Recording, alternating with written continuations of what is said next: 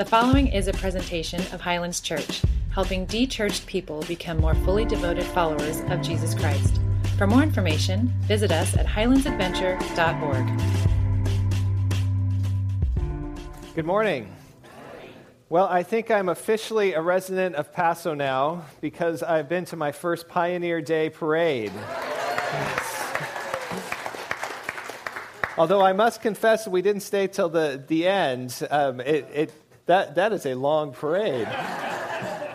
but, but it is fun, uh, nevertheless, to, to be here for that and to, to be a part of this town. And uh, I'm very excited that in the next couple days, this will also become the town for Michael Hinton, our new youth director. I'm excited for all of you to get to know him and for what he is going to do um, for our youth ministry here. We're just, we just couldn't be more thrilled. And uh, so, really encourage you if you have students uh, to have them go to that Fields of Faith event this week on Wednesday so that they can get to meet him and hear Theater 3 and all the other great stuff that will be happening there. See one of our mission partners in action and Fellowship of Christian Athletes. It's just going to be a great night. Well, over the past few years, my sons, Joey and Michael, have really gotten into archery. Uh, they have their own bows. They have gotten bow hunting lessons from a family friend in Idaho. And now it's not uncommon, in fact, they did this last night, for them to head out um, in the final hours of daylight with their bows and uh, to shoot at anything that they can find in the backyard to shoot at. Um, I've given them strict instructions not to shoot at the deer that go walking by uh, frequently by our back fence. Um, and so far, they've, they've followed that instruction. Uh, but they have not, all the other little small animals that go through our backyard have not maybe been quite as lucky. Um, case. case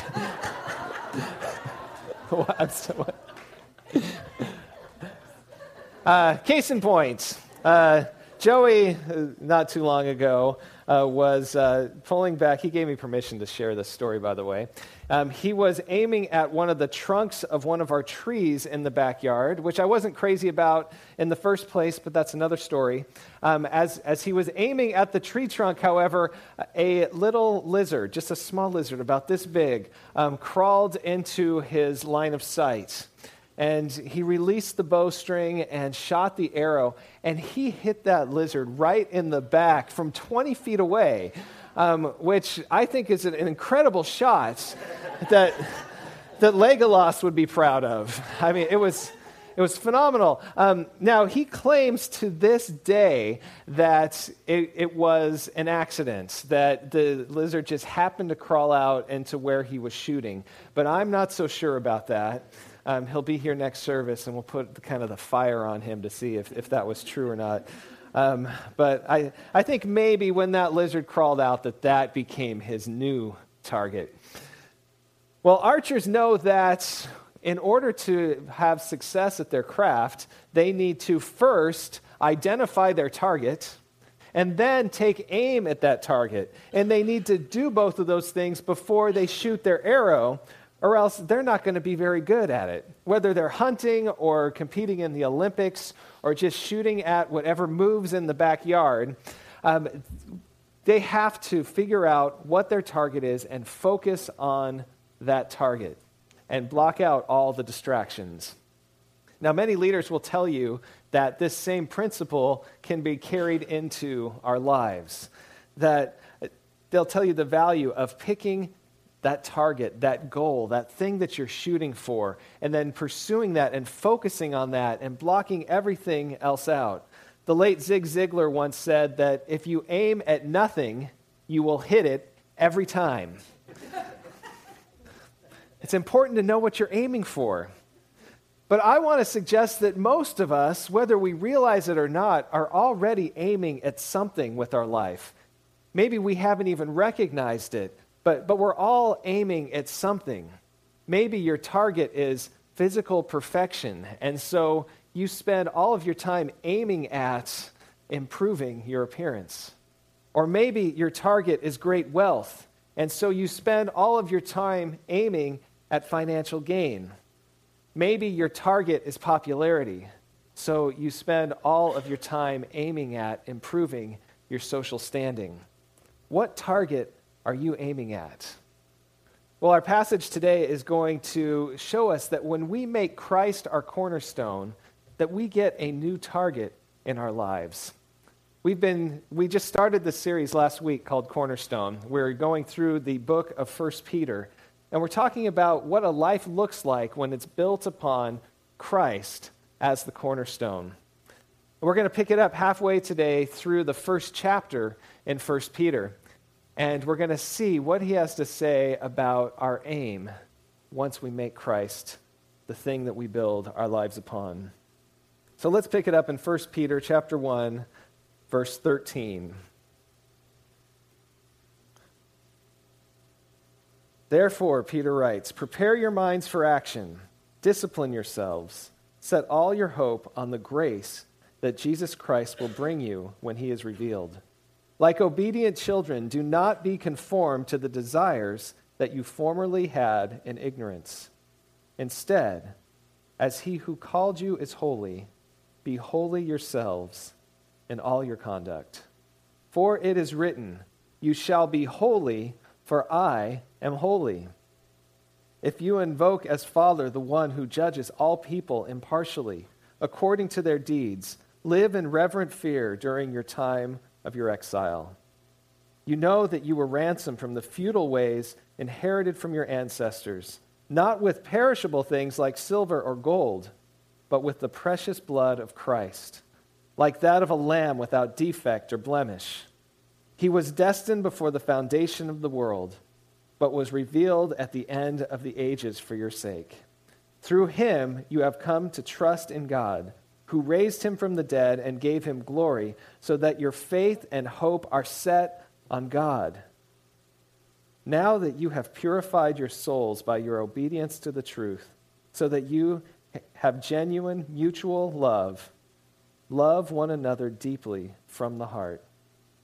And then moving forward to just the very beginning of chapter 2, continuing on that same thought rid yourselves, therefore, of all malice and all guile insincerity, envy, and all slander. Like newborn infants, long for the pure spiritual milk, so that by it you may grow into salvation, if indeed you have tasted that the Lord is good. This is God's word for us this morning. And God's word today reveals to us that when we make Christ our cornerstone, we have this new target, the target of holiness.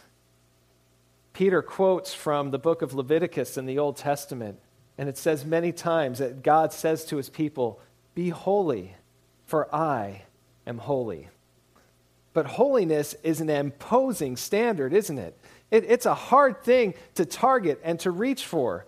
The word literally means to be set apart or to be completely separated from anything that is evil or corrupt or wrong. It means to be completely pure and take on the character of God. Can anybody here today say, oh, yeah, I've done that 100% all the time throughout my entire life? Yeah, neither can I. the good news, there is good news that Christ covers a multitude of wrongs. That every time we fall short of that perfect standard, his blood is able to cover us. So I'm not preaching today in order to make you feel shame for all of your unholy ways in your life. I'm preaching today in order to reveal what God's desire for all of us is this holiness. By the way, shame does not come from God. Shame is a tool that our enemy uses to cripple us, to have us talk to ourselves in our heads and say, You're not good enough. You will never add up. You're a fraud. So why even try? Christ died to take our shame, and he can cover all of our shortcomings. So it can be said that holiness is both a condition and a process. It's the condition, the spiritual condition of everybody who puts their faith in Christ. He makes us holy, not according to what we have done, but according to what he has done for us. But holiness is also a process. It's a process of aligning our hearts and our thought life and our actions with the spiritual condition that Jesus has already given us. Because we do not always live up to that standard of holiness as we've already established. You know, our spiritual condition does not come cheaply to us. Uh, Peter said in that passage, You know that you were ransomed from the futile ways inherited from your ancestors, not with perishable things like silver or gold, but with the precious blood of Christ. In Peter's world, ransom was, was the price that was paid to release a slave from bondage. And here he uses that, that same term and that same concept to talk about what Christ has done for us. He's released us from bondage, as he says, from the futile ways of living. And he emphasizes that that ransom price was costly. It cost Jesus his life, way more valuable than any gift of gold or silver. And you know, it can be easy for us to take that for granted. To look at the gift that Jesus has given us and just kind of discount it and not realize how huge it is. Christ has taken all of our filthiness, He's washed it away. He has made us holy, even though we don't deserve it. And Peter here is saying, live in accordance with that gift that you've been given. Seek to grow more and more like Christ every day of your lives. It's a process that will last our entire lifetime, and we will not complete it in this lifetime. We will not achieve perfection. But it's important to engage in it anyway, because hope in Christ calls us to a new kind of life. Do not be conformed, Peter says, to the desires that you formerly had in ignorance. Now imagine there's a young man who, let's say, has dated a lot of women in his life. But last year, he met a woman, the woman of his dreams, the woman he wants to spend the rest of his life with. And so he recently proposed to her. And she said yes. Now, how would it go over if that man didn't change the way that he had lived up until that point? How would, go, how would it go over if he just kept dating a lot of women all at the same time, even while being engaged and even while being married? Wouldn't go over so well, would it? This man's new relationship and his new commitment has called him to a different kind of life. It's called him to step out and no longer conform to the way that he used to live. The same thing happens when we put our faith in Christ. When we make Christ our cornerstone, He wants us to change. He'll want us to grow. He, he'll ask us not to conform to the way that we used to live before we put our hope and our trust in Him. But here's the thing when we do that, Christ leads us on a path that will always lead to wholeness, it'll always lead to health and so it's worth it. The fancy church word that we use for the process of growing in holiness is sanctification. Have you ever heard a preacher ask, Have you been sanctified? Have you ever wondered what that means? well, that word sanctification means to grow in holiness. And I recently came across a story that helps to illustrate uh, what that process looks like. There was, there was once a woman who made an appointment to go watch a silversmith work. And she didn't tell him why she came, but, but the reality was she, she had read God's word many times and she had seen in a number of places a reference to the refining of gold and silver and how it was used as a metaphor. And she wanted to understand that better. So she went and she watched the silversmith, and, and the silversmith put a piece of silver into the flame. And he said um, that the silver needed to be put in the hottest part of the flame in order to be purified. And the woman, she sat and she watched and she, she said, So do you, do you have to hold it the whole time? And, and the silversmith said, Not only do I have to hold it the whole time, I have to watch it intently because if I leave it in there too long, it can destroy the silver. And she sat there a little bit longer and watched him work and finally said, How do you know when that silver has been refined? And the, the man replied and he said, Well, that's easy. I know when it's been refined because I can see my image in it.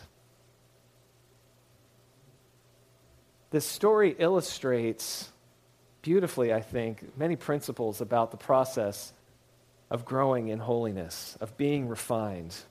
First, it can be painful at times. The silver had to be placed in the fire in order to have those impurities burned away.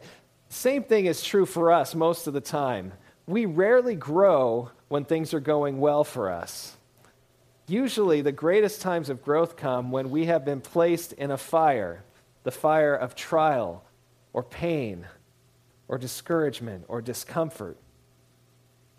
As it says in, in James 1 Consider it pure joy, my brothers and sisters, when you face trials of many kinds.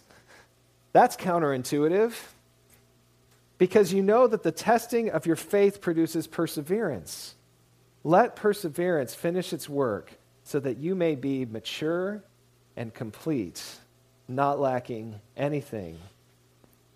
If you're going through a fire right now, ask this question How might God want to refine me in the midst of this trial? The second thing that this story teaches us about the process uh, of growing and, and being refined is that God is always attentive to us in the process. The silversmith had to, had to hold on to and watch that silver as it was being refined. And one of the great stories in the Old Testament is the story of Shadrach, Meshach, and Abednego, uh, three companions of Daniel who were placed into a fiery furnace by the king of Babylon because they would not bow down to a 90 foot tall golden statue that that king had placed up and commanded that everybody bow down to. Three men went into the furnace, but when the king looked at them in there, he leapt to his feet because he said, Wait, didn't we throw three guys in there? I see four, and the fourth one is really shiny. what a great picture of God's activity in our world that God is with us through the fire. Now, I can pretty much guarantee you that God will not make himself as visibly present to you in that circumstance as Shadrach, Meshach, and Abednego had. That was a special circumstance. But we can know that God is with us while he's refining us and while he's helping us to grow. Third, the story illustrates that as we grow in holiness, it will enable us to reflect God's character better. As, as the silversmith said, he knows that the silver has been refined when he can see his image in it. And likewise, when, when, when we allow God to refine us, it allows his character to shine through in us, for us to reflect who he is to others. When we allow God to do this, our faith can become much more attractive to a watching world so there is a missional aspect to growing in holiness. Uh, it, it helps others to see God in and through us, it helps us to accomplish our mission. Conversely, when we don't allow God to refine us, uh, then there is nothing that is more repellent to the world than Christians behaving badly. So, holiness points others to Christ. It's attractive. But please don't mistake self righteousness for holiness. They are not the same thing. Self righteousness does not point people to Christ. Self righteousness is the disease where I think I'm better than you because I think I perform and behave better than you in life. It's false holiness, and it repels people. Our greatest testimony comes when we pursue holiness in humility. So, hope in Christ calls us to set our aim at this new target. It calls us to aim for holiness. We will never hit that target on our own, but we aim for it nonetheless, trusting that Christ will provide all that we need uh, for all of our shortcomings. I want to talk about uh, the last part of our scripture reading today before we close, uh, because it gives two great instructions, imperatives for people who are trying to, that are wanting to live that life and, and growing in that process of holiness. The first imperative, the first instruction that it gives us is this love deeply. There is a real strong connection between love and holiness. If you asked me to describe God with just two words, and I could only use two words, I would either say that God is loving holiness or that God is holy love. Wouldn't it be great if God's church could be described in the same way? The call to love is one of the hardest commands in all of Scripture to uphold because it means loving difficult people. It means loving that person that did that thing all those years ago and you haven't spoken to him since. It means loving the person whose appearance just appalls you and you don't want anything to do with them. It means that loving that individual whose public persona is like nails on the chalkboard to you. It means loving the person who attends church here at Highlands, but you always make sure that you attend a different service than that person does so you don't have to cross paths. It means loving the person who is always outspoken about their political beliefs, especially in the midst of this government shutdown, and their beliefs are completely opposed to your own. It means loving all sorts of other difficult people. And, and Peter goes on in, in chapter 2, he, he talks about what I would call five love spoiling vices things that lead us away from love and lead us away from holiness. The first is malice, or the desire to harm somebody else. The next is guile, which could also be translated as deceit. And that's when we deliberately try to mislead somebody. The third love spoiling vice is insincerity. Uh, interestingly, the, the Greek word that we translate here in the original text is the word hypocrisis, which is the word that we get hypocrisy from. This is a kind of deceit where we try to pretend that we are something or someone that we are not. The fourth love spoiling vice listed is envy, longing for what other people have. And that is a quick way to tear apart a relationship, is to become envious of them. And the fifth is slander, meaning to speak evil of somebody else. When we choose to love and to put these things aside, we find ourselves growing in holiness and reflecting the character of God to a watching world. And then finally, this morning, the, the second instruction that Peter gave to people who are aiming at holiness in their life he says this like newborn infants long for the pure spiritual milk. As a baby longs to be fed, so we are called to, to long to be fed and to be nourished by God's word. But how can I convince you to do this? if you've been here uh, regularly, you've already heard me talk about how important it is to read God's word. You'll hear me say it a hundred more times as you continue to come to Highlands. Um, but sometimes I feel like, well, Brian McLaren describes how I feel. Um, he talks about feeling as a pastor like a matchmaker that's not doing a very good job. He says, I love the Bible, and I want those I serve to learn to love the Bible too. But sometimes I feel like a guy trying to hook up a buddy with a girl I know, but the, but the introduction isn't going so well. I know how he feels.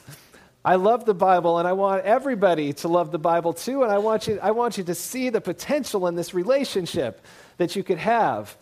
But there are aspects of the Bible that are hard to understand, and you go, Where do I start? And the, there are culturally conditioned languages and stories in it, and there are these long genealogies that, that I don't know how they fit into everything, a, a layperson might say. Um, there are passages that leave you just scratching your head saying, Really? That's in the Bible?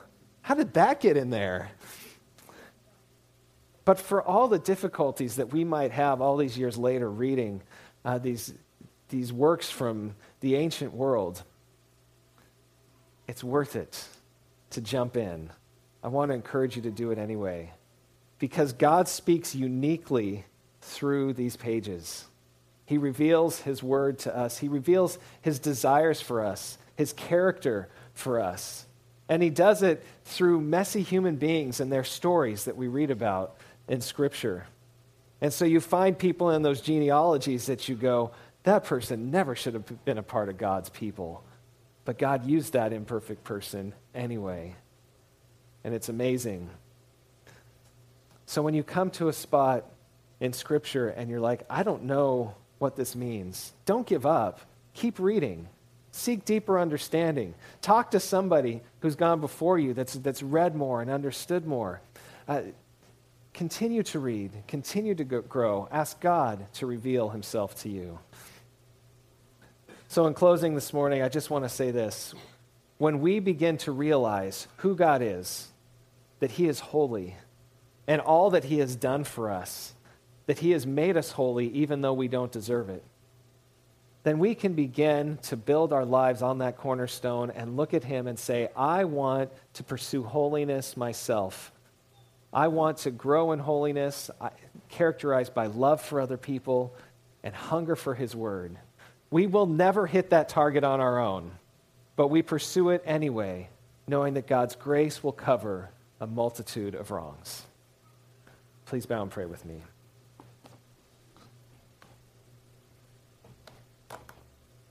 Heavenly Father, you are good. We say that frequently, but do we really know what it means? That you are good? You're 100% pure. You are 100% right. Your actions are always the best, even when we don't understand them. Lord, help us to pursue you, and in pursuing you, to pursue holiness in our own lives. But not to rely on ourselves or to, or to, to fall into the trap of false holiness, but the kind that reflects your goodness to others. Lord, may you be our cornerstone. May you be our hope. We pray in Jesus' name. Amen.